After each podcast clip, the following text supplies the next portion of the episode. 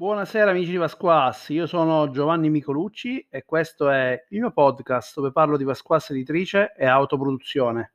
Ragazzi, finalmente il libro tratto tra virgolette dal corso di game design è uscito.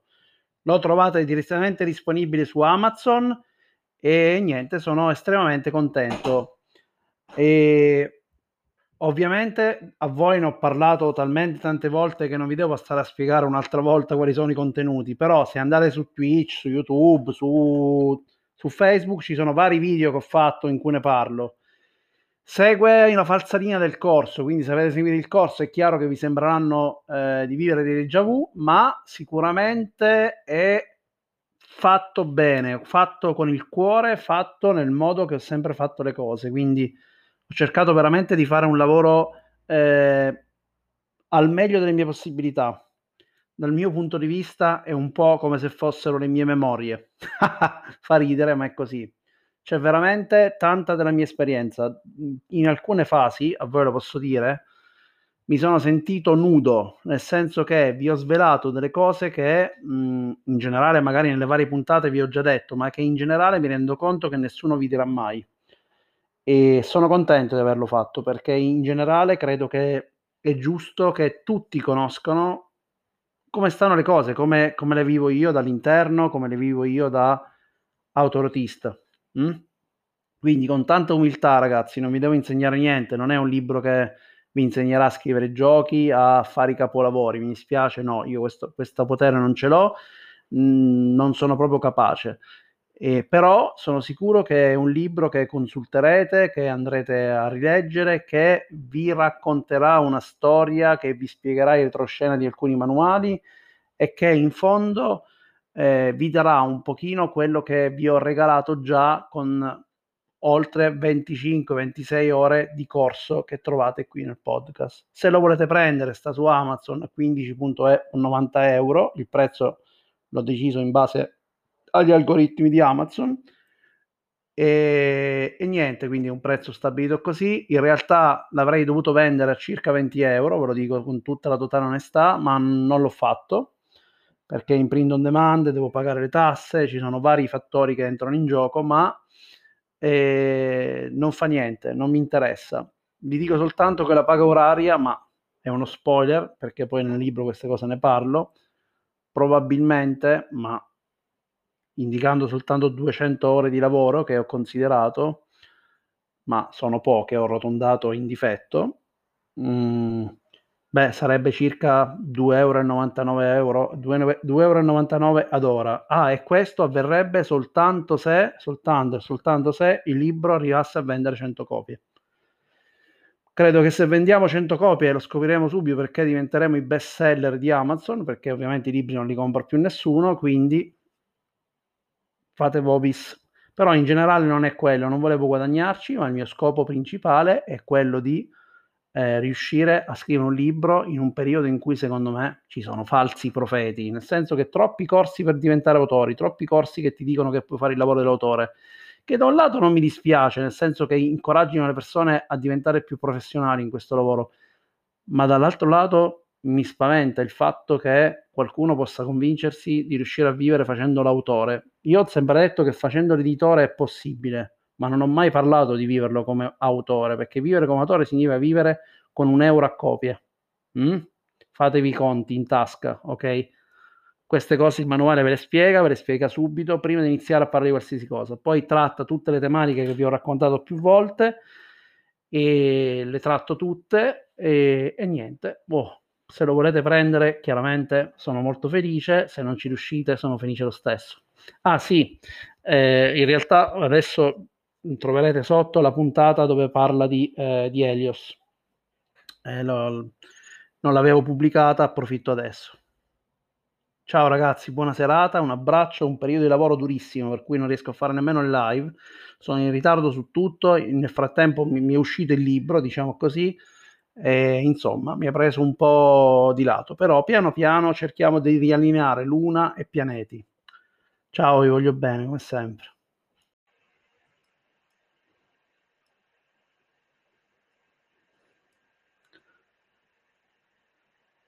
La madre è un angelo che ci guarda, che ci insegna ad amare. Ella riscalda le nostre dita, il nostro capo, fra le sue ginocchia, la nostra anima nel suo cuore. Ci sa il suo latte quando siamo piccini, il suo pane quando siamo grandi e la sua vita sempre.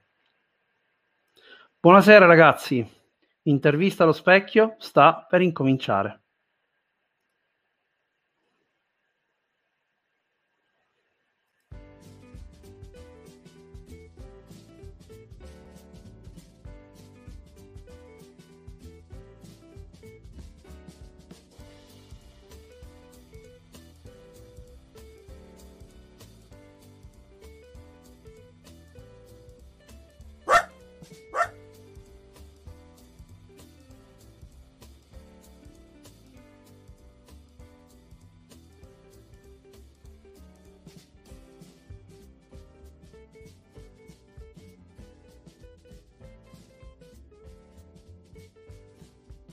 Conduce il programma Giovanni Micolucci.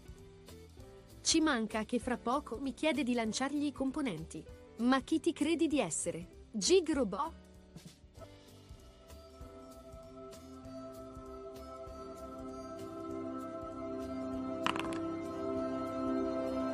In diretta dalla sua cella di clausura. Elios Puro. Wow!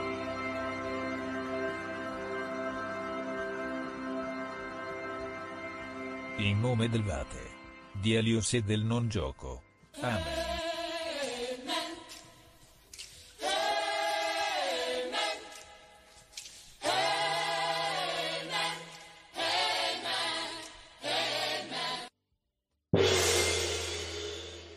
Ogni piccola cosa che lui fa è magica. Ogni cosa che fa mi accende. Anche se la mia vita era di bit prima. Adesso so che il mio amore va avanti per te.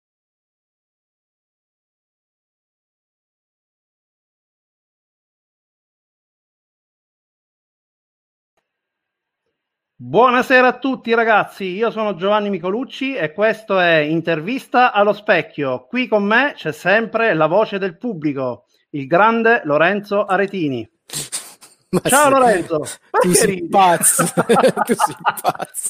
Ah, a me. La fotocamera non ce la fa. Per, per fortuna che Elios non ha visto niente, che non c'era. Ma in infatti, meno male. No, Meno perché male. sennò... Scusateci ragazzi, ma è stata dura. No. Non smette di ridere, è stato fortissimo. Allora, vediamo un po'. Che dici? Gli hanno dato il permesso di venire in diretta dalla cella di clausura ad Elios oppure no? Ah, secondo me no, secondo me no. Padre- la padre superiore Leonardo Lucci non gli ha dato il permesso. Ah, la madre superiore, Leonardo Lucci, non sapevo questa cosa. Adesso ve la segno. Ok, proviamo a vedere. eh. Intanto ti ributto un attimo giù, poi ti faccio rientrare, come sempre. Anche perché stai mangiando, che cavolo. Eh? Ma eccolo qua, il nostro Elios. Pace e bene a tutti. Pace Cioè, bene a tutti.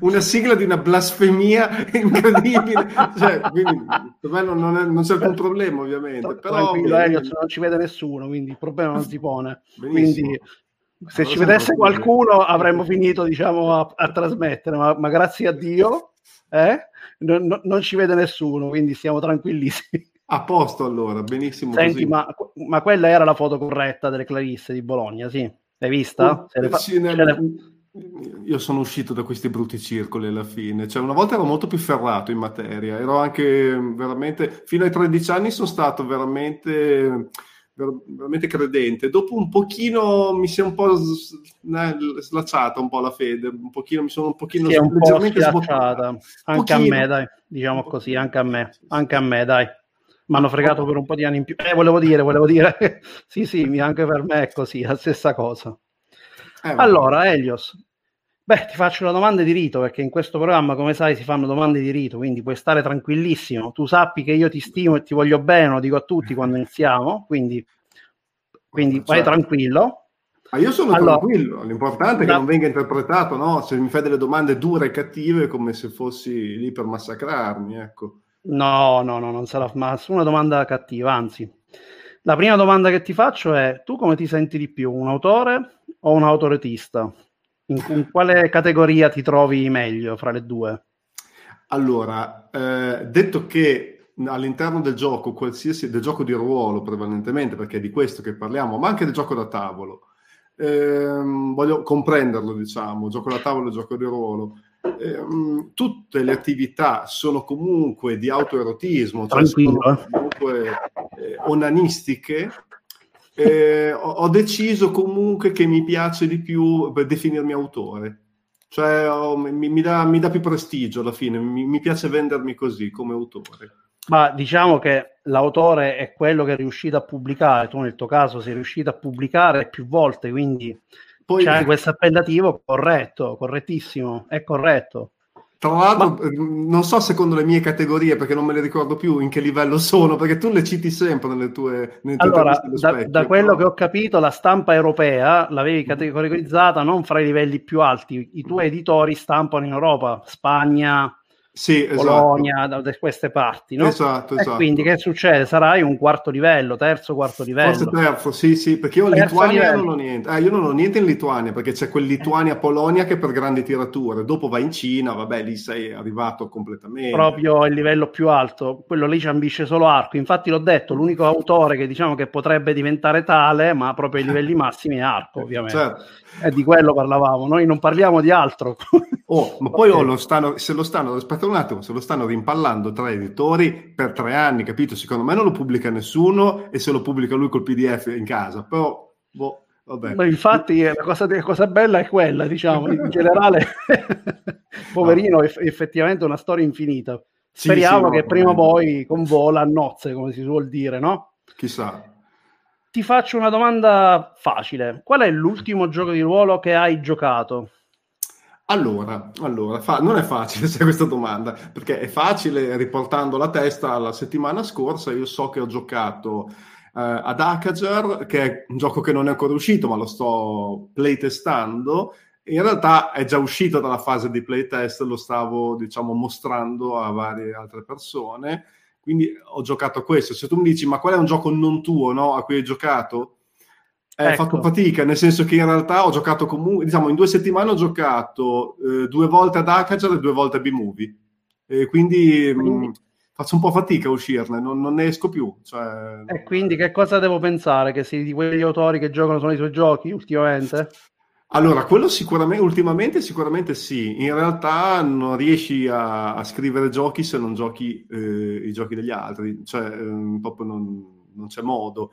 Eh, io solitamente concentro, io avevo insomma questo gruppo, che eravamo poi il gruppo degli autori di B-Movie, con cui ci trovavamo eh, prima del Covid, eh, tutte le settimane in presenza e tutte le settimane provavamo cose nuove, quindi non, non avevamo campagne, no, di lunghe campagne di giochi, eccetera. Noi tutte le settimane cose nuove. E in più mi piaceva andare alle convention, comunque 3-4 all'anno le facevo, eh, dove ci tenevo tantissimo perché organizzavo già in anticipo dei tavoli per poter provare proprio i giochi che volevo io. Cioè io in, in circa tre anni ho provato una quantità di giochi spaventose, capito? Quindi mi ha, Sai perché faccio, quest- molto. Dimmi, faccio questa domanda? Perché eh, tu sai che vabbè, io faccio finta di fare anche l'editore, per cui ogni tanto qualcuno mi scrive Certo. e una delle cose, le prime cose che gli chiedo dopo che mi presentano un gioco, gli dico: Ma tu che cosa hai giocato nell'ultimo periodo? Non gli chiedo l'ultima settimana, gli chiedo un anno, ultimo anno e mezzo, ultimi due anni, e mi rispondono che hanno giocato o solo al loro gioco Ok. oppure mi dicono che hanno giocato ai giochi di ruolo principali Dungeons and Dragons e, Pan- e Pathfinder e lì poi molto spesso io gli dico che non, per me la discussione è già chiusa perché tu mi stai contattando a me e, e, cioè per, per pubblicare un gioco come Dungeons and Dragons e Pathfinder gli rispondo guarda l'unica cosa che ti chiederei di fare proprio fondamentale se vuoi tornare mai a riparlarmi un po' più di lealtà e sincerità nel senso dimmi guarda io gioco solo a quello non ho mai giocato ad altro e penso di essere arrivato a fare l'autore. Se me lo scrivi, io ci credo e lo prendo per buono. Tu che ne pensi? Mi- fammi, fammi già subito una prima cosa un po', un po' così, cioè eh, c'è, un- c'è una, mal, una maleducazione, chiamiamolo così, una diseducazione più che altro, un analfabetismo ludico, secondo me. eh, dico sempre secondo me così evitiamo problemi, cioè eh, l'analfabetismo ludico è quello che fa sì che uno crede di essere un autore perché scrive un'ambientazione, cioè il famoso eh, no, romanziere fallito che poi scrive, eh, che, che scrive la sua ambientazione e crede che quello sia essere un autore di giochi. Il fatto che poi molti eh, lo siano davvero, cioè anche autori affermati siano realmente degli autori di ambientazioni a cui qualcuno appiccica sopra dei numeri, non fa sì, secondo me, sempre che perpetrare no, questo falso mito. E quindi io eh, credo che sia assolutamente normale che uno ti contatti dicendo io ho giocato al mio gioco, io ho questo fantasy dove i nani sono alti 1,42 m, però hanno la pelle verdastra. Cazzo di novità che hai tirato fuori, ragazzi, mamma mia. da, da quella divinità della pietra, sì, solite robe, cioè insomma, scrivono tutti la stessa storia da 50 anni praticamente, però dovremmo avere, io non lo so, non, io non credo che debba essere questa gente ad avere l'umiltà di capirlo, dovrebbe essere chi ha il potere di parlare alle persone, a educarli, insegnargli che ci sono tanti modi, no? E tu lo fai, lo so, nel senso tu lo fai sempre questa cosa. Beh, io l'ho fatto tantissimo e devo dire che spesso ho ricevuto anche feroci critiche, sia in privato che proprio mi hanno detto tu non hai capito niente, addirittura ho avuto proprio commenti di questo genere.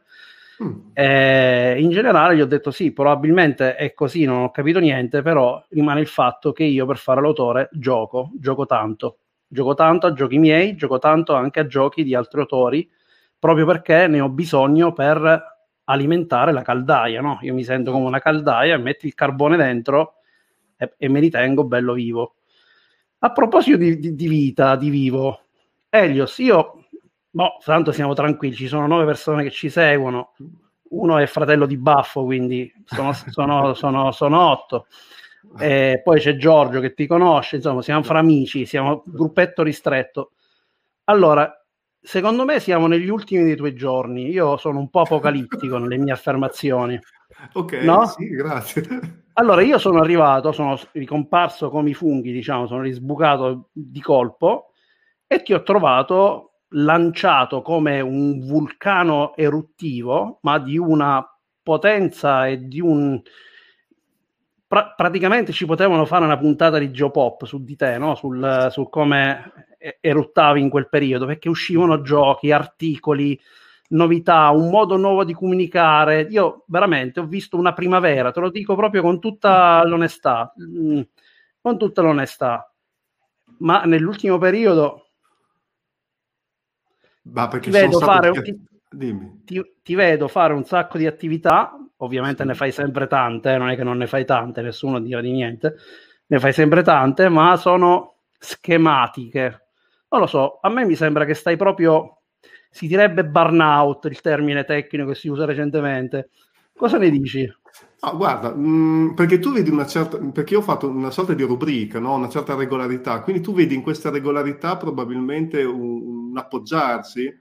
Guarda, ti dico la verità, mh, non ho mai passato tante ore come adesso, cioè quando eh, ero esploso, diciamo così, che poi insomma nel, nel circolino, eh, sempre fra di noi, certo. Ma quando ero esploso, ero esploso uno perché secondo me non, non c'era nient'altro, non c'era nessun altro che comunicava in un certo modo Ehm, ma poi dopo è cresciuto anche eh, l'ambiente, cioè l'ambiente dei giochi, il comparto, la filiera, no? I, so- I, soldi che ha tirato fuori, i Kickstarter. Sta- ogni mese, ogni due mesi sta uscendo una campagna Kickstarter che fa molti più soldi di quella precedente. Sono sempre dei, dei record, ok? E, sì. e, queste persone, soprattutto queste persone, questi editori, queste prevendite, questi chiamali come diavolo voi, prevendite. Col fatto che hanno avuto un anno senza fiere, stanno investendo tutto nel murare completamente di post sponsorizzati. Di conseguenza, non c'è più spazio per noi masturbatori indie, non c'è più spazio neanche sui social.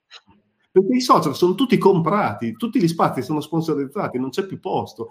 Allora cosa ho fatto? Ho detto, L'unica cosa che devo fare è darmi una regolarità. Allora faccio sempre il comodino del designer, la partita, la cosa. Mi sono dato un po' di regolarità anche perché così nella vita insomma ho, ho, bisogno di organizzarmi ma ti assicuro prima ero molto più schizzato improvvisatore in questo momento ho deciso di avere un pochino più di regolarità ma in realtà occupo molte molte più ore cioè tutto quello che non si vede dietro eh, eh lo so però Bravo, no, sono, da, sono, convinto che dietro tu stia comunque lavorando, però dall'esterno da quello che la vedo io, eh, Mhm. ho visto esplosioni in alto e adesso sto gusta- mi sto guardando la colata che va a finire nel mare con tanto di fumata.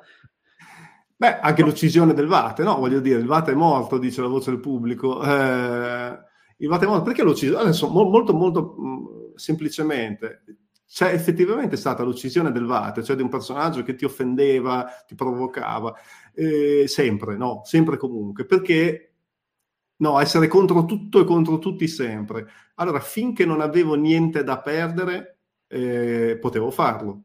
Ma il mio piano di conquista del mondo, che era un piano quinquennale, che qualcuno sta aiutando, altri un po' meno, però diciamo, eh, il mio piano quinquennale prevedeva che io avrei pubblicato per tot editori, tot giochi, per avere un, un certo tipo di curriculum che mi ero prefissato di avere, perché? Perché volevo recuperare tutti gli anni in cui non avevo fatto niente, diciamo, dal punto di vista editoriale, no? Quindi ho detto, io adesso metto 20 anni, li metto in 5 anni, faccio tutto in 5 anni, mi brucio completamente.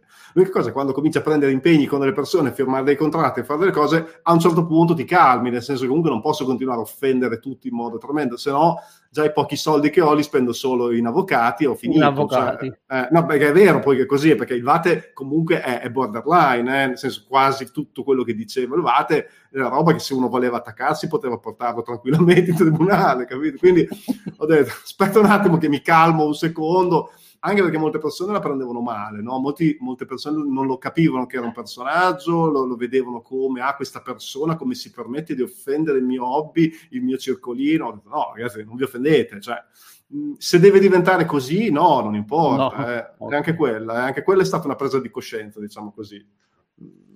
Comunque, di essere, di essere in, un- in- in una in un gruppo sostanzialmente di persone che non ci arrivano con la testa. Cioè io all'inizio avevo sopravvalutato capito l'ambito dei giocatori di ruolo, poi ho capito che hanno proprio della demenza proprio nel sangue e allora ho detto, "Oh, capito, visto che siete deficienti, che non ci arrivate voi, il bimbo grande lo faccio io, voi fate i bimbi piccoli, rimanete piccoli e io faccio quello grande perché voi non ci arrivate, ecco, quindi è stata una presa di coscienza anche così, insomma. Allora, sì, diciamo che sul Vate l'ho, l'ho compreso, l'ho compresi i tempi quando hai fatto, diciamo, l'evento in cui hai deciso la sua morte, perché in effetti ormai avevi contratti con case editrici, contratti da tutte le parti e immagino che a un certo punto potevi rischiare di diventare controproducente, per quanto per- dal mio punto di vista eri, facevi morire da ridere perché stereotipizzavi tutti gli aspetti, diciamo, che davano fastidio a chi è, eh, diciamo, vive il gioco di ruolo dentro casa propria, non ha mai messo la testa fuori dal, dal- dal nido, eccetera, per cui ci è dispiaciuto. Invece, ultimamente io non vedo morto il Vate, perché il Vate l'ho visto come un cambiamento, l'ho visto come un, un maturare, diciamo, vediamola così. Invece, recentemente io ti vedo proprio meno attivo. Tu dici che sei molto attivo nella tua cella di clausura, ma infatti io non dico quasi mai parole a caso, perché l'idea della cella di clausura mi è proprio venuta pensando al fatto che secondo me non stai più portando fuori tutto quello che facevi. Io ti riesco a seguire perché siamo amici, eh, ci scriviamo nel gruppo, sono tuo, pa- sono tuo patrono, quindi, cioè, eh, n'è- quindi sono anche nella tua chat privata, eccetera, quindi ti seguo e quindi seguendo ti riesco a capirlo, ma io penso che da fuori non si veda più. Quindi io te lo, Mm. sono, in questo modo provocatorio ho cercato di, far, di, di dirtelo, ecco, questo era un po' lo scopo. E volevo sentire da te quali erano le parole, se eri stanco, se ti eri stufato, se avevi pensato di iniziare a fare qualcosa di un- un'altra qualità. Questa era un po' la, la domanda reale. No, dice, voglio fare una cosa più... No, no, mi hai dato, mi hai dato, mi hai dato un suggerimento, nel senso comunque col punto di vista esterno, io abituato a stare nella mia cella di clausura davvero, eh, perché veramente mi, mi sono messo in, cla- in autoclausura, un po', un po' per Covid, un po' perché lavoro di più, un po' perché mi trovo bene in una dimensione solitaria e per vari motivi mi sono realmente chiuso in questa cella. Eh, davate a Monaca il passo è breve, bene, perfetto, ho letto, ho letto Giovanni. Infatti io l'ho messo lì perché fa morire. Ok? Mm, è vero, da un lato, però io non, ho- non posso avere il punto di vista esterno, che è fondamentale. Qua prendiamolo anche, no, anche è una delle tue fisse no, legate al, al game design. Nel game design è fondamentale che il tuo gioco lo legga qualcun altro, che siano blind playtester, che sia qualcuno esterno a te, al tuo circolo, è fondamentale perché ti può dare dei feedback a cui tu non avevi pensato e comportarsi al tavolo in una maniera che tu non avevi previsto. Ed è tutta ricchezza sta roba. Cioè quello che tu mi hai detto in realtà mi sta, due minuti fa mi, mi sta arricchendo perché mi fai, mi fai porre un problema, cioè mi, mi poni davvero una questione, perché io penso che non sono mai stato così metodico e così ossessivo nei confronti del tempo che dedico al gioco. Tu fa conto che io nel 2018 andavo in palestra cinque volte alla settimana, io attualmente non ci vado mai, non faccio niente, sto solo seduto a scrivere dei taccuini. Cioè, eh, oppure a registrare dei video, a fare delle cose per, per i Just Games e dico, cavolo, e tu mi dici che si vede meno. Eh, sì, questa cosa. si vede molto di meno, si vede più programmazione, questo è il mio punto di vista come sempre, sì, però sì, si vede più programmazione, si vede più... Eh, si vede che stai lavorando, non si capisce, è chiaro, però si vede più programmato, quindi dà più l'impressione che, ti, che tu sia sceso. Ok? okay? No, no, questo, questo... Okay. Vabbè, questa era la domanda un po' più, ma- più, malandrina della serata, adesso è tutto in discesa perché la prossima è, è quella tranquilla che tutti quanti rispondono con fluidità di solito. Eh, qual è la definizione che dai al gioco di ruolo? Questa è la domanda facilissima, ovviamente. Io ho, avendo ascoltato, avendo eh... ascoltato l'altro video, io mi sono preparato e ho detto, sai cosa faccio? Io prendo una definizione che ho che ho scritto, però l'ho scritta io, quindi vale, cioè è comunque mia, non è che la prendo la definizione di qualcun altro. Ehm, ed è, adesso mi ero aperto poi anche il, il PDF sotto. Allora, secondo me la definizione ancora buona di gioco di ruolo, che io ritengo, boh, mi ci riconosco completamente, poi l'andiamo a analizzare eventualmente, è che il gioco di ruolo innanzitutto è un'attività ludica costituita da una conversazione che è mediata da regole che facilitano la creazione di uno spazio immaginario condiviso nel teatro della mente dei partecipanti.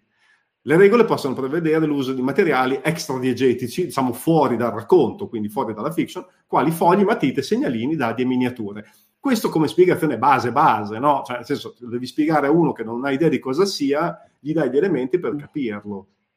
Quindi io insisto con questa mia definizione giocherò sì, attività sì. ludica. Sì, sì, no, no, la, allora la tua definizione chiaramente la capisco, è chiara, ma il mio diciamo, esperimento è un po' vedere quante definizioni arriveremo ad avere a fine della trasmissione, sì. diciamo, perché secondo me ce ne sono alcune che stanno riemergendo sempre, mm-hmm. altre proprio nuove, mai sentite dal mio punto di vista, e voglio vedere quante ne vengono fuori, ma questo per un unico scopo, lo scopo finale è far capire che ognuno di noi è diverso come game design, ognuno di noi vede il gioco di ruolo in un modo diverso. Ci sono delle cose che magari ci rendono simili, mm-hmm. ma per altri punti di vista abbiamo altre idee, altri modi di definirlo e che non bisogna rompere più le scatole al riguardo dal mio punto di vista. Allora, eh, scusami se posso, 30 secondi. Sì. Io questa è una definizione che ho dato e che vi ho riletto paro paro com'è perché è stata meditata, cioè ci ho pensato molto, l'ho presa. C'era già una definizione molto più asciutta da cui partivo, che ho sistemato e ho detto secondo me è la cosa migliore che si può dire con meno parole possibile se tu devi spiegarlo a qualcuno che non sa cos'è o lo devi scrivere su un volume. Poi se io ti devo dare una definizione di gioco di ruolo eh, che riguarda la, come io vivo il gioco di ruolo, è okay. il gioco di ruolo è un'attività onanistica per dei frustrati che hanno fallito nella vita e si raccontano delle storie uno con l'altro facendo finta di non aver fallito nella vita. Cioè, capisci? Questa è la mia definizione personale, però questo è il mio modo personale in cui lo vivo su di me e lo vivo su, su chi è attorno a me, così. E, e, ovviamente contiene quella leggerissima goccia di provocatorietà, perché mi piace sempre mettere un pochino, appena appena, mi piace prenderla sempre morbida, insomma. Cioè, questa sera prendiamo Scomunica sicuro, ci bannano sì. il canale su Twitch e mi danno fuoco a tutto, ok. Fatto. Ah, è vero che sei su Twitch, quindi mo- modero le parole. Modero le parole, siamo su Twitch, tanto non ci ascolta nessuno, non si pone il problema. Ho capito che le vere censure arrivano quando hai un numero di ascoltatori che per loro è significativo, non il nostro, diciamo. Okay. Allora, ok, ti volevo fare un'altra domanda, sempre inerente, ma tu di base da cosa eh, prendi ispirazione quando stai scrivendo un gioco? Okay. Qual è proprio la tua ispirazione? Dove, dove vai a pescare? Allora io, a me, allora, io vorrei arrivare al punto nella vita in cui ti dico, ma quale ispirazione? C'è uno che mi chiama, mi dice quanti soldi eh, mi danno e poi io scrivo. Vorrei arrivare lì, capito? Però non è così, non è così. Siamo ancora molto okay. distanti da quel punto. Allora, l'ispirazione, eh, vediamo, sai che è una bella domanda perché non me la sono mai posta. Diciamo, posso dirti cosa è successo fino ad oggi? Cosa è successo fino ad oggi? Fino ad oggi io ho sempre provato a rispondere alla domanda, tipo mi viene un'idea e dico, magari normalmente mi viene un'idea basata su una fiction data, vedo un film, eh, mi, mi, piace un certo tipo di storia, oppure gioco a un gioco e, e studiando scopro che, che non c'è quel gioco, cioè penso devo scrivere un, quel gioco perché manca. Cioè, esiste un gioco che, non so, rappresenta il cinema in un certo modo, oppure che, scusate, all'inizio era B-Movie, un gioco che usa le tecniche cinematografiche e non ha bisogno di tanto materiale al tavolo e non c'è casualità. Ah, cavolo, non c'è un gioco... Beh, ho cominciato nel 97, nel 97 davvero non ce n'era tanta di roba senza casualità, che non aveva bisogno, certo. quindi senza dadi, che non aveva... Eh, manca, allora lo faccio, no? Ehm, in altri casi, per esempio, a me motivano molto le gem e i contest, no? tipo il, il, Game Chef oppure Mappe Mood. Mi motivano moltissimo perché è come se ci fosse una commissione esterna, no? cioè viene commissionato, c'è cioè un tema, e ti sviluppa questo in poco tempo.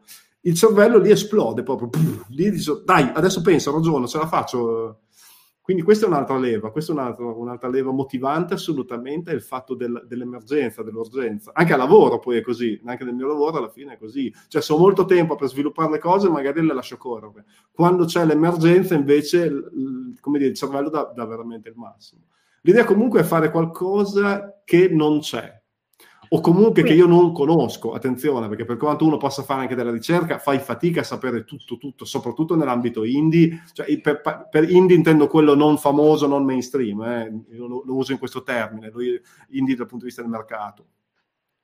Allora, fa... inter- è interessante, quindi tu cerchi di trovare, di, di trovare, una collocazione ai tuoi giochi dove non vedi che, che, sono coperti, comunque non è coperta quell'area, quello sì. che ti dà proprio la sfida nello scrivere il gioco. Sì. E, e, e, in questo processo mi stai dicendo che se sei messo sotto fretta, sotto i ferri, cioè devi fare una gem, devi rilasciare ancora più con, uh, con delle tempistiche più strette, riesci addirittura a rendere meglio come autore? Allora, quello che ho notato a, fino ad oggi è sì, sì, devo dire di sì quando ho una scadenza do, do, il meglio perché do il massimo. C'è da dire, faccio anche la valutazione, potrei fare una valutazione che dice no, non ce la faccio, cioè proprio non c'è possibilità di farcela, allora gliela do su. Altrimenti, se vedo che c'è la possibilità di farcela, do, do veramente il massimo e in realtà ottengo sempre dei risultati, nel senso che eh, per dire, B-Movie è vero che mh, mm, siamo partiti nel 97, però è anche vero che quando poi eh, l'editore all'epoca, appunto, il Gigi Studio, disse: Ah no, lo pubblichiamo, ci fu una data di scadenza per il quale andava consegnato. Eh, Don Quixotesque, no, per dire quello lì è, fa parte di una gem, è stato, l'idea base è stata sviluppata in realtà all'interno di una settimana. Eh, Fahrenheit 1451, anche quello è nato dall'interno, credo, del Game Chef. In una settimana, dieci giorni, ha fatto tutto. Eh, il nucleo c'era, poi è stato scritto per bene, dopo playtestato, certo, ma il nucleo è nato tutto all'interno, nato e mo- chiuso in una settimana sostanzialmente. Quindi io constato questa cosa, non è che io mi sento che do il meglio così, è che ho notato che funziona, funziona così. Posso solo constatare che è successo questo. È una, beh, in realtà, come ti ripeto, il fine diciamo, di queste domande è un po' più capire qual è per te il punto da cui parti per fare design. Io di solito parto con l'idea che voglio ottenere qualcosa e poi ci scrivo il gioco sopra. Però ognuno di noi è diverso e tu hai un modo che ti permette di trovare degli spazi e forse questo che ti dà far fare anche abbastanza successo, direi. Successo adesso è un termine un po' forte, eh, vabbè, però... sì. per essere diciamo... indie va bene, diciamo. No, no, certo, di, di, pensare mh, mm, che quando io scrivo un gioco penso già subito, beh, lo pubblicherò, ma sì, lo trovo qualcuno. Non è che mi viene, oddio, impazzirò. Da qualche parte lo piazzo. Cioè, questo ormai è il mio pensiero, da qualche parte qualcuno lo compra. Cioè, sono tranquillo. Sei tranquillissimo. Sì, sì. No, che probabilmente, ecco, già, non so, qualche anno fa non era così. Nel senso, anzi, già mi prendi me stesso cinque anni fa, ero nel panico e nella, nell'inconsapevolezza più totale. Cioè, non avevo idea neanche di come si chiamassero gli editori cinque anni fa. Cioè, sì, cinque cominciamo sì, sì, hai fatto una vera esplosione. Io sono scomparso cinque anni fa, qui tu sei comparso con lo stesso eh, periodo. Quindi è molto interessante. Però quello che volevo chiederti adesso, che mi interessava, io so che tu hai partecipato a lezioni, quindi lezioni di game design, no? hai fatto lezioni di game design o comunque partecipato come, come relatore, come professore, non saprei come definirlo. Tu, tu che ne pensi di questo, di questo fatto? Cioè... Ok, allora vediamo, vediamo, in quali ambiti, di quali ambiti parliamo, perché se tu parli di un design appunto all'interno di un corso, di corsi sostanzialmente privati, quello è un discorso. Eh, se mi trovo a insegnare eh, materie invece relative alla, alla comunicazione, eh, che poi, appunto, utilizzando un po' le mie competenze di game design, ho scoperto che posso tranquillamente gestire il mondo della gamification. Questa è un'altra cosa, cioè quello è l'aspetto più professionale, diciamo così, questo è l'aspetto più professionale. In quello che riguarda i corsi, io onestamente, mh, ah, tra l'altro ho fatto un video stamattina, mi, fatto, mi è venuta un'ispirazione e ho detto, ma sai che probabilmente non esiste davvero un libro, adesso non voglio andare contro di te, tra l'altro, visto che hai appena scritto un libro, sembra che lo faccia apposta, eh, un libro o un corso che ti possano far diventare un autore professionista. Cioè, non dico che ti ci trovi, eh, perché non è così, anche se in altri anni, probabilmente in passato c'è gente che ci si è trovata, perché proprio per mancanza di personale, di persone, ha detto, boh, io mi invento un mestiere. Ma a oggi... Eh, in realtà tu te lo fai più giocando, cioè nel senso tu il mestiere della, de, dell'autore lo, lo puoi ottenere giocando, cioè non, o no? Cioè, sono d'accordo che lo puoi ottenere giocando, sono d'accordo al 100%. E, però quello che ti voglio dire è che io trovo assurdo che si parli di autore professionale. Ah, Questo ah, okay. un po' dal, dal, mio punto di vista. Io vedo assurdo che si facciano i corsi. Io ho l'impressione che ci sia mm tutta questa rincorsa ai corsi, infatti il mio libro, che poi quando uscirà, eh, se mai lo leggerai o qualcuno mai lo leggerà, vedrai che mi, si arrabbieranno perché nel mio libro parte proprio svelando il fatto che non c'è trippa per gatti, a meno che non fai un tipo di design, per cui tanto vale che giochi solo a quei giochi e fai quel tipo di design. Però non è questo il punto dove volevo arrivare. Ma secondo te ha senso che si fanno sti cavolo di corsi per autori professionali?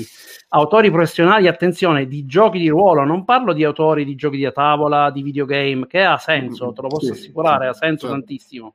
Ha senso, ha molto più senso.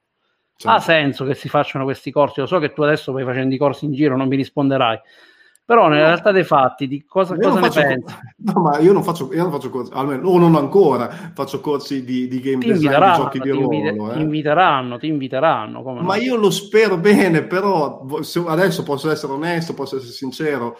Eh, allora, funziona così. Capisco che tu dici non c'è trippa per gatti. Quello che sostengono questi corsi, però, io sono stato ospite per dire eh, la cosa più vicina al nostro ambiente è il corso di Tambu. No? Tambu è un produttore di prototipi sostanzialmente, quindi realizzano giochi da, da tavolo materialmente su prototipi che un autore vuole realizzare. Si sono dati anche a quest'ambito dell'editoria, poi per, credo, poi non lo so, eh, però credo per legami di qualche tipo, relazioni con vari editori, eccetera eh, però non, non, è che lo so perché lo so, lo so perché lo deduco, attenzione. Quindi, eh, e niente, e, e, quindi hanno fatto questo corso e sono stato um, chiamato ma per fare un'ospitata, ma nel senso parlare di me, poi non ho insegnato niente a nessuno e non ho percepito un euro da nessuno eh, per fare questa cosa. Sono stato chiamato un sabato mattina e ho, ho, detto il mio punto di vista sulle cose, offendendo chi c'era lì in quel momento. tanto chi c'è c'è, ma non ne frega proprio nulla. Io vado su pari direttamente per dare proprio contro le persone, per, per, creare un po' di quel famoso conflitto che nella narratologia sembra che sia irrinunciabile no? nella nostra vita. Ecco, ma a parte quello, io non faccio lezioni in giro, nessuno mi ha mai pagato per fare nessun tipo di lezione sul su, su game design di giochi di ruolo. Sono d'accordo non sono d'accordo? Diciamo, l'opinione che, all'interno, che c'era all'interno del corso Tambù, quello che veniva detto era, signori, di trippa per gatti qua ce n'è e ce ne sarà sempre di più. Quindi, come dire, a chi credere? Cioè, nel senso, eh, tu certo che io un tenerone, benissimo. Certo, tu, tu Giovanni parti da un certo tipo di, di esperienza diretta tua, ok? E tu dici probabilmente se devo viverci delle, di queste cose qui non è che uno ci può vivere davvero, cioè non, può avere un vero stipendio, no? Questo, non, non, è sufficiente a sostentare la vita di una persona e ancora meno di una famiglia. Ecco, da sì. autore no, da editore io ti posso dire di sì. Sono ecco. stato uno dei primi che lo disse già anni fa. Anni fa c'era meno concorrenza, io facevo tranquillamente 1500 euro al mese. Ah, Stipendiuccio normale da sì, sì, da editore che vendeva, alla fine rimanevo con 1500 euro senza no. problemi. Adesso c'è molta concorrenza, ma proprio tantissima, uh-huh. e si è ridotto tantissimo. Io sono pure scomparso, quindi ci sta e tutto quanto. E si è ridotto tantissimo. Per cui sì, vedo questi super Kickstarter, ma io so i costi che ci sono dietro.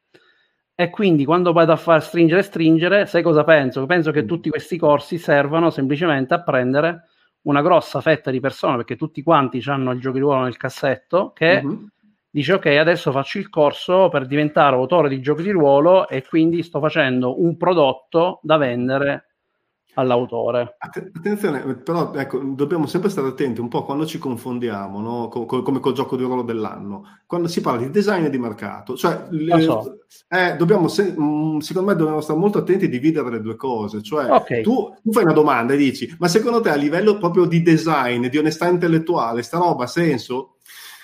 E la risposta che dai è, beh, a livello di, ce l'ha solo a livello di mercato, però come dire, per molti è poi sufficiente che abbia un, no, una risposta a livello di mercato. Cioè tu dici, la domanda c'è, io gli preparo un'offerta, cosa c'è di male? Come, come la, la, famosa storia no, del master dico... pagamento, no? no, no master pagamento. Che... C'è gente Attenzione. che lo vorrebbe pagare, no? Un master, e uno che dice io lo faccio, mi paghi, io non capisco dove sia il problema, capito? Il problema viene sempre che gli diamo un layer etico su questa cosa ah, ma è un gioco, il passatempo, no, eh, la passione. Allora, attenzione, attenzione, riportiamola, mi piace quello che hai detto perché in realtà la pensiamo uguale. Io non sono contrario a master a pagamento, non sono contrario nemmeno se fai, vuoi fare il corso di game design e usi tecniche di comunicazione per venderlo. Fin quando uno fa un lavoro che non nuoce agli altri, quindi non è nocivo dal punto di vista de- della persona che hai davanti, per me tutti i lavori sono ugualmente eh, dignitosi e onesti da questo punto di vista. La mia paura, e questo diciamo è una mia paura, non è che eh, può darsi che mi sbaglio, la mia paura è che si stia cercando di far capire che c'è lavoro per autori professionisti, autori mm-hmm. professionisti, quindi io la mattina quando ho sei anni e chiederò a mia figlia cosa vuoi fare da grande, quella mi dice guarda io voglio fare l'autore professionista di giochi di ruolo quando arriverà a alla maggiore età e, e quindi ehm, sarei contentissimo. Eh. Però in generale quello che voglio capire non è che si sta... Cioè, l- l'hai capito cosa non piace a me? Non piace, non è, che non, non è che non mi piace che fai i corsi, tu i corsi li puoi fare per me, non c'è niente di male, però non puoi stare a dire persone che ci stanno trippa per gatti. Allora, allora quando di trippa eh, Giovanni, però pensa una cosa, però io adesso forse la sparo un po' grossa, però credo, ci credo veramente, eh, attenzione. No, lo dico prima perché magari uno dice adesso vuoi fare la sparata. Io temo che tutto, tutto l'insegnamento, tutta la didattica, del, almeno in Italia, di qualsiasi cosa privata, sia tutta così. Cioè tu vai nei corsi di alta formazione, nei master, nei corsi per i tirocinanti, nella scuola, è tutta una roba che quando ti insegnano una cosa non c'entra una mazza con il tempo presente. Cioè, almeno io ho fatto il da- cioè, ho fatto, non so se ti rendi conto, ho fatto l'istituto d'arte. Gli istituti d'arte hanno finito nel Settecento di avere senso. Cioè, dopo la rivoluzione industriale non c'era più senso. Io ho preso il mio titolo di maestro d'arte. Ma che cazzo vuol dire maestro d'arte? Ho fatto cinque anni dove non c'era inglese ma, ti, ma io ti rendi conto, ma come può un ministero approvare un piano di studi dove non c'è l'inglese? Ma, ma quale nazione di deficienti può esistere? che fa una cosa del genere. Io ero contento, ah, non c'è l'inglese, come sono stato furbo, un imbecille, mi sono tagliato proprio le gambe da solo, no? Però sapevo scolpire la creta e ho il mio diploma di maestro d'arte. Cioè, certo. l'università, vai a fare il DAMS, te, ti accumuli, ho accumulato per quattro anni, sì, in realtà ci ho messo sette anni, però vabbè, eh, per quattro anni nomi e date di, di, attori, di pittori, di artisti. Ma che cazzo serve in una società industriale che dopo l'industriale è diventata digitale? Non serve a niente, a niente. Oggi, Quindi... Eh, dopo il digitale, probabilmente tornerà una rivoluzione umanista data dalle, dalle, intelligenze artificiali, l'automazione che brucia tutti i lavori, bla bla bla, ma fra 50 anni probabilmente avrà senso fare DAMS e l'Accademia di Belle Arti, quelle, quelle stronzate lì cioè, quindi io credo che tutta la didattica sia fuori dal tempo. E quindi perché mai un corso, no? Un corso di... Io ho fatto corso di grafica, quando sono uscito, no? Non, c'era già più lavoro, quando ho finito di fare un master che è durato un anno. Cioè, è tutto così, capito? Quindi perché mai anche i giochi di ruolo non devono subire questa menzogna generale? Allora, la menzogna generale, come dici tu, io sono d'accordo e non sono d'accordo. Allora, secondo me, se tu fai il DAMS e il DAMS lo fai al massimo delle tue possibilità e credi in quello che vuoi fare, puoi riuscire anche a lavorare facendo il DAMS. Perché io ho gli esempi pratici, non li faccio perché sono abbastanza famosi, per cui li faccio i fatti miei. Perché dopo, oltre di, denunciarmi, mi chiudono veramente il canale. Per cui eh, eh, quello che voglio dire, e quindi ci se la può fare, dipende da come lo fai. Seconda cosa, però, col DAMS è vero, è difficile lavorare, ma facendo l'autore di giochi di ruolo, ovviamente, non sto parlando di corso di game design, perché guarda, se tu mi dicessi, guarda, io faccio un corso di game design professionista, mia figlia dice, io voglio fare quello da grande, io dico, guarda, vai tranquilla, perché c'è il lavoro, no? Io prendo i game designer per sviluppare le applicazioni in ambito cyber, li prendo e li paghiamo, paghiamo profumati. Per cui, caspita, c'è proprio richiesta da, da, da ogni punto di vista. Per cui quindi va bene, ma non che mi fai il corso per diventare autore e mi fai perdere fino a 30 anni di età o 35 o 38 quando finisci tutto questo tempo dell'arco della mia vita convincendomi che esiste questa forma di, eh, di vita da, da, da, autoriale. Non lo so, ti ripeto, no, non a male, per me va bene, per me si può fare tutto, io lo continuo a ripetere, poi fa, ognuno può fare quello che vuole fin quando non arrechi danno fisico o mentale o psicologico alle persone uno è libero. no, no, ehm, assolutamente. Ecco, dipende poi il danno, ecco, il danno fisico soprattutto, però nel senso, eh, uno potrebbe anche sostenere eh, che corsi che ti fanno diventare un autore di ambientazioni di quinta edizione di Dungeons and Dragons, esperto del eh, fare eh, un Kickstarter per prendere per il culo la gente, probabilmente è qualcosa di eticamente sbagliato e schifoso. Ecco, uno potrebbe anche sostenere questo. Sì, per dire dal punto di vista de- dell'autore onanista indie, questo qua effettivamente è ludicamente un danno culturale. Quello lo è. Cioè, io lo voglio dire così, voglio dire soltanto che volevo sapere cosa ne pensavi, ti sei espresso benissimo, in generale accetto tutte le... l'ho fatto a diversi autori, non l'ho fatto solo a te però in generale eh, chiaramente se lo faceva Roberto aveva poco senso perché Roberto è, è troppo indie come me quindi però con te dovevo, dovevo, dovevo assolutamente vedere, vedere, cosa ne pensavi no, per no, me è chiaro, no. per me quello che hai detto è chiarissimo non è che non mi trovi d'accordo dall'altro lato ho paura eh, questo sì e poi ti ripeto eh, non è un problema no, beh, tu, cioè, tu devi pensare anche un'altra cosa, che quando uno dice corsi, io vado in brodo di giuggiole perché eh, mi, mi, piace molto insegnare, ma non perché mi piace trasmettere quello che ho, ma perché mi piace avere un palco con degli spettatori obbligati a stare di fronte a me, capito? Quindi eh, la formazione per, per, me è proprio la base della mia autoesaltazione, è un po', un po' quella cosa che bilancia la vita, no? Capito? Io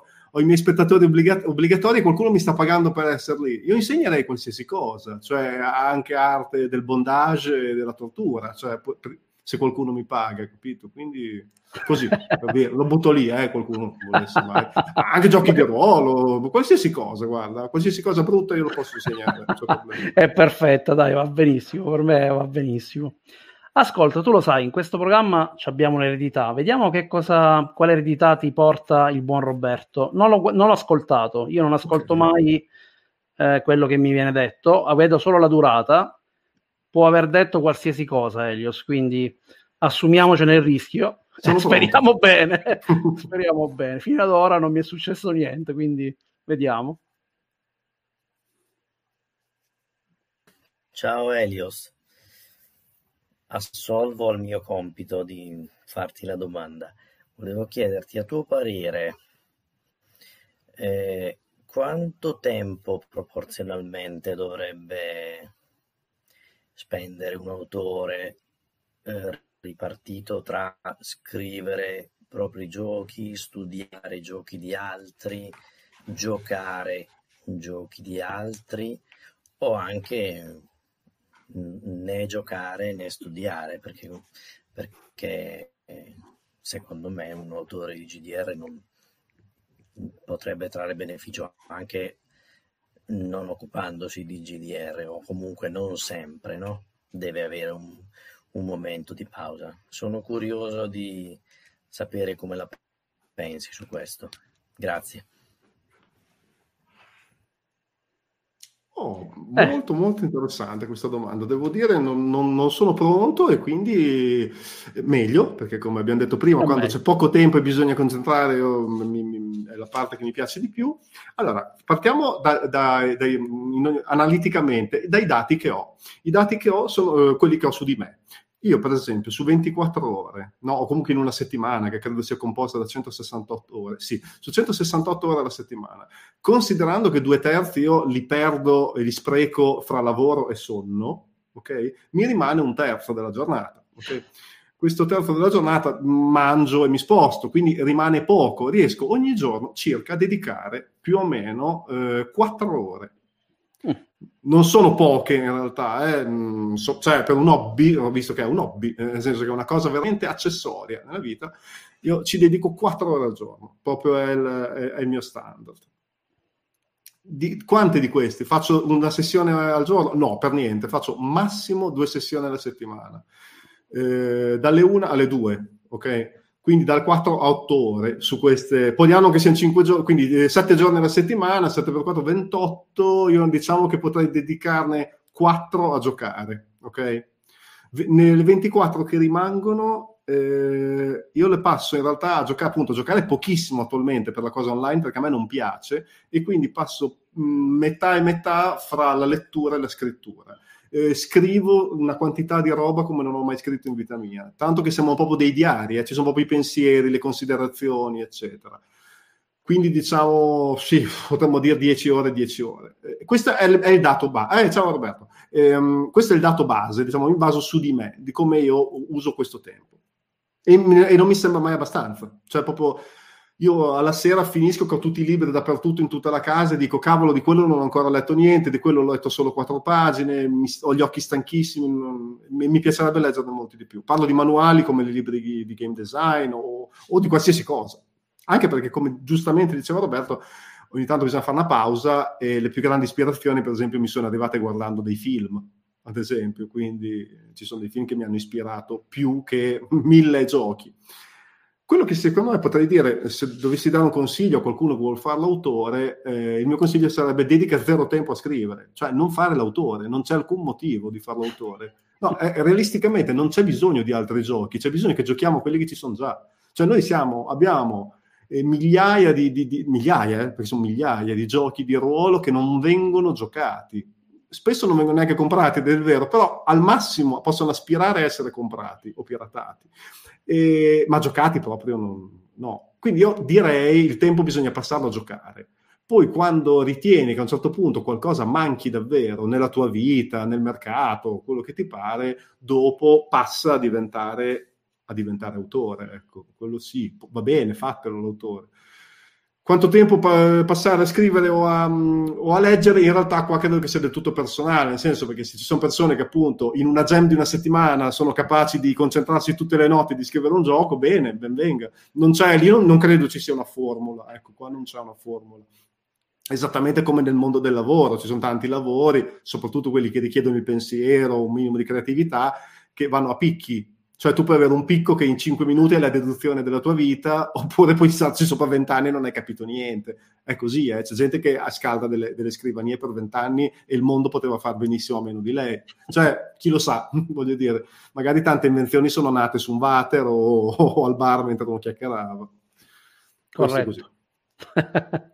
Roberto, abbiamo risposto alla tua domanda. Questa è la risposta alla tua domanda. Era, spero che l'hai sentita tutta. Diciamo che da quello che hai detto mh, mm, mi, mi, trovo abbastanza anch'io con i tempi che riesco a dedicarci, anch'io lavoro, eccetera, quindi la trovo abbastanza simile e veritiera a quello che riesco a fare io.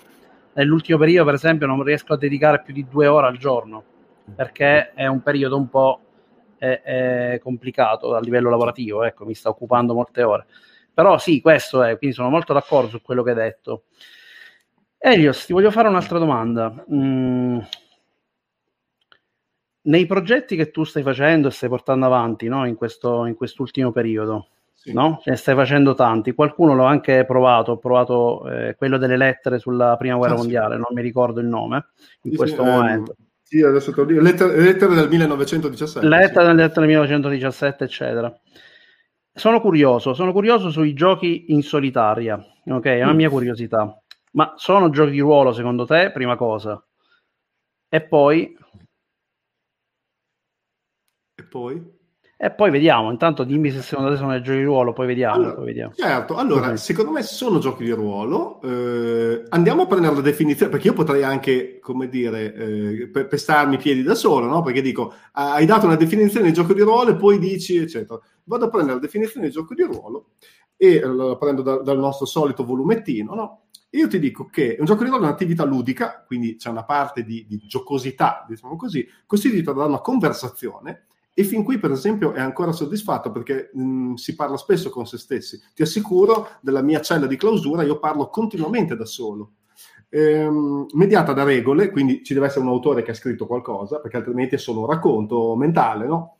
Eh, che facilitano la creazione di uno spazio immaginario condiviso nel, della- eh, condiviso nel teatro della mente dei partecipanti. Il partecipante 1 se lo condivide solo lui nella sua mente. Le regole possono prevedere l'uso di materiali come foglie, matite e segnalini. Ecco, sì, direi che soddisfa ancora la definizione che do. Quindi E direi- poi volevo capire se con la tua definizione ci sarebbe rientrato. Quindi secondo te quel tipo di attività è un gioco di ruolo al 100%? Cioè il teatro della mente può essere creato anche sulla singola persona? Allora, fa- fai conto una cosa. Allora, sì, la risposta è sì, eh, non, non sto prendendo le distanze o girandoci attorno. Fa conto una cosa. Io ho, qualche, ho formato qualche mia teoria. Eh, ovviamente ho bisogno di, di- Non c'è molta letteratura su queste mie teorie, nel senso che devo andare in altre discipline per giustificarle e, non è facile perché c'è tutta una letteratura sul gioco invece che, va, che rema contro di me. Però io sostengo che i personaggi non esistano, cioè esistono solo i giocatori. Quindi Mm. eh, esiste solo la persona, non, non esiste, il, il costrutto personaggio non esiste, proprio non esiste oggettivamente, è inutile che... Cioè esiste un- il, il personaggio all'interno di fiction date commercializzate, cioè il personaggio di un film, eh, il copione del teatro, sì sì esistono i copioni, certo, ma il personaggio che parla e che pensa, lui no, non parla non pensa, cioè mi dispiace ma non c'è il personaggio. Eh, sono tutte nella mia idea, eh, ovviamente, sono tutte maschere della persona e basta, ok? Ehm, secondo me Quindi se sono- uno gioca un serial killer, c'ha la maschera da serial killer? se uno gioca un serial killer, la maschera da serial killer, Metti che io faccio sì, il personaggio di un serial killer, no? Quindi che ammazza sì, le sue vittime, diciamo, eccetera, eccetera. Quindi mi stai dicendo che quello non è un personaggio, ma sono No, io con la maschera da serial killer. sei sempre tu, certo, che, che ha il Dark Passenger, eh, cioè, voglio dire. No, nel senso, quando, quello che ti dico non è che nel, gio- nel gioco si fa finta di essere altro. Adesso probabilmente, eh, come si chiama, Kailua con la Mimicry la, la spiega meglio di me questa roba. Eh, però, ehm, però è- sei sempre tu, cioè in teatro sei sempre tu. Poi il fatto che facciamo finta tutti che tu sia Amleto va benissimo, eh, sei Amleto, bravo. Tutti nel circolo magico facciamo finta che tu sia Amleto, ma non sei Amleto, sei quell'attore lì. Ah, Cioè, a me dispiace, però l'unico dato oggettivo che c'è è che sei un beduino su delle assi di legno con addosso un palandrano, capito? Cioè, ehm, non, non c'è un'altra realtà oggettiva. Cioè non ci sono atomi che costituiscono il personaggio. Cioè, nel cosmo non esistono, a- magari Ok, nell'antimateria sì, magari nell'antimateria, ma non lo conosciamo, non lo sappiamo e quindi ci dobbiamo basare su quello che possiamo toccare con i nostri sensi. Ok, quindi se no, Elios non tocca, Esatto, cuore non duole. No, scusa, eh, se Elios non tocca, eh, se è pensato non esiste. Ecco, eh, esatto, non esiste. Questa è una nuova massima da aggiungere. La La materia materia oscura, oscura. ok, Perfetto. potrebbe essere materia oscura. E senti, invece, sempre parlando... Ok, Oh. mettiamo che tu comunque stai facendo questo teatro della mente, eccetera, ma Sì. è la parte sociale? Cioè, Nel gioco di ruolo, secondo te, la parte sociale che c'è, fa parte della definizione del gioco di ruolo? Da quello che tu hai detto, è una definizione che sembrerebbe includerla in qualche modo, ma quando stai da solo, no? Tu sei comunque socia- cioè comunque io credo in una società di una sola persona. Cioè io il mio il- attualmente eh, il nucleo familiare tu è costituito da una sola persona. Cioè io giuridicamente comunque cioè, anche per, per lo Stato italiano esisto. Non è che non esisto perché non mi sto riproducendo o se lo sto facendo insomma non lo dico o, o perché non ho un nucleo familiare eh, costituito da 2, 3, 4, 5 persone. Eh, esistono gruppi parlamentari costituiti da una sola persona. Cioè loro prendono i finanziamenti come gruppo parlamentare, sono costituiti da una sola persona, quindi anche lo Stato avvalla questa mia teoria che la società può essere costituita da una persona. Esistono associazioni, ludoteche, fatte da un solo socio che è, andato da, che è una persona che ha fondato il suo circolo Arci, eh, Bubu, ed è fatto da una sola persona questa società. Poi associa anche le altre persone, così può dargli i tavolini dove giocare, vendergli i dadi. Ecco, va bene. Però io non ci... Cioè, l'aspetto, se tu mi dici l'aspetto sociale, cioè di parlare con gli altri, interagire con gli altri, sì, è importante, è fondamentale, è, non, anzi no, scusami, è importante ed è una delle parti che lo rende, gli dà il suo successo e che gli dà il coinvolgimento maggiore ma non è una condizione sine qua non per l'esistenza di un gioco di ruolo, secondo me.